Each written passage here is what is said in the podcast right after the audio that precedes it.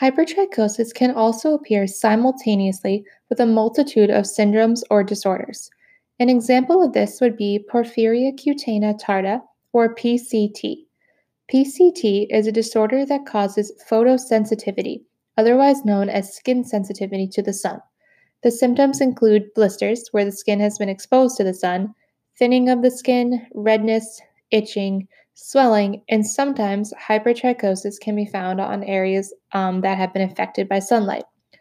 Porphyria cutanea tarda is one specific type of disorder that falls under the umbrella category of porphyria, which can present itself in many different ways, but all of them, including PCT, are disorders caused by an unusually high amount of natural chemicals in the body that produce something called porphyrin.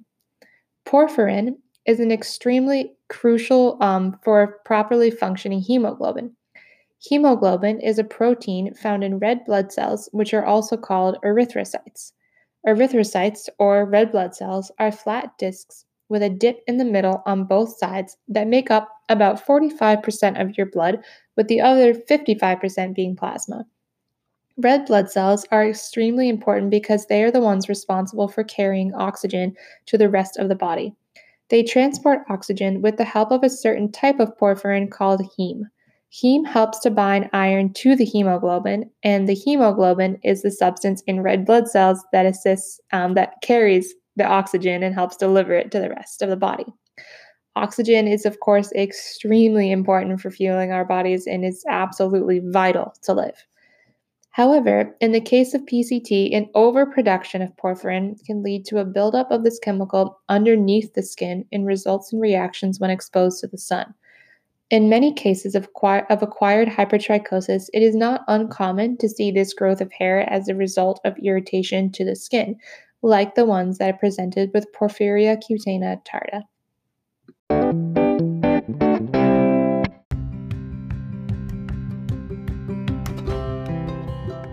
Thank you so much for joining me today on our third episode. As always, I hope you feel like you've learned something new and interesting today, and I'm excited for our next and final podcast episode in the next few weeks. Thanks again.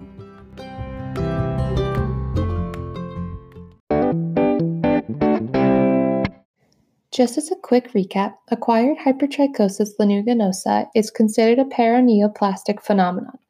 Para means alongside of, near, or beside, and neoplastic refers to neoplasm, which is an abnormal or new growth somewhere in the body, often referring to cancer. So, acquired hypertrichosis lanuginosa can sometimes occur alongside the development uh, and diagnosis of a cancer. One of the more common cancers in relation to hypertrichosis is lung cancer. In some cases, hypertrichosis can appear late into the diagnosis, and other times it can occur, it can occur as one of the first signs of a malignant tumor. Some cases have reported in which hypertrichosis has appeared as much as as many as 2 years before an official diagnosis. Lung cancer is a type of cancer that starts in the lungs and can cause a range of symptoms, um, such as a persistent cough, difficulty breathing, chest pain, weight loss, headaches, and more. Lung cancer also causes the mo- most deaths from a form of cancer in the United States. More people die from lung cancer than breast cancer, colon cancer, prostate cancer, and ovarian cancer combined. Understanding and knowing your body can help catch signs of lung cancer that may start to appear alongside or just prior to the development of a malignant tumor. While it is definitely very rare for some people, hypertrichosis was one of those signs. Just as a really brief recap for you guys, um, hypertrichosis is a disorder that causes a heavy growth of hair on some or all of the body. It is extremely rare, and because of that, there is constant ongoing research with the hope of discovering more um, about this disorder and its exact cause.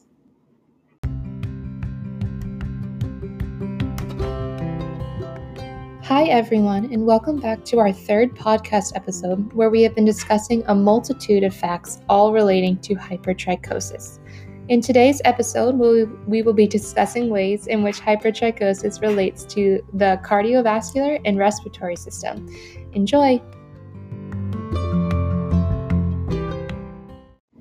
So, we're going to begin today by discussing how acquired hypertrichosis is most often caused by a variety of different drugs.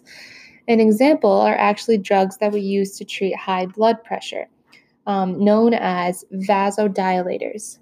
Vasodilators act on the smooth muscle cells that line both arteries and veins and cause them to dilate. Dilation is the act of making something more open or wider just like when you think of um, your pupils dilating as the black center part of your eye gets larger to absorb more light. Arteries are blood vessels that carry blood that have enough oxygen away from the heart to the rest of the body, and veins are blood vessels that transport blood with low oxygen to the heart from the body for more oxygen. The dilation of these blood vessels allows for blood to pass through easier with less constriction. This means that the heart doesn't have to pump as hard to move the blood, and this in turn lowers the blood pressure.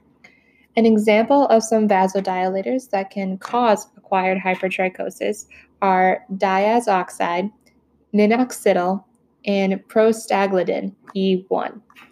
This form of hypertrichosis can be found anywhere on the body and is considered acquired hypertrichosis because it begins later on in life due to the side effects of the drugs discussed instead of um, showing up from birth.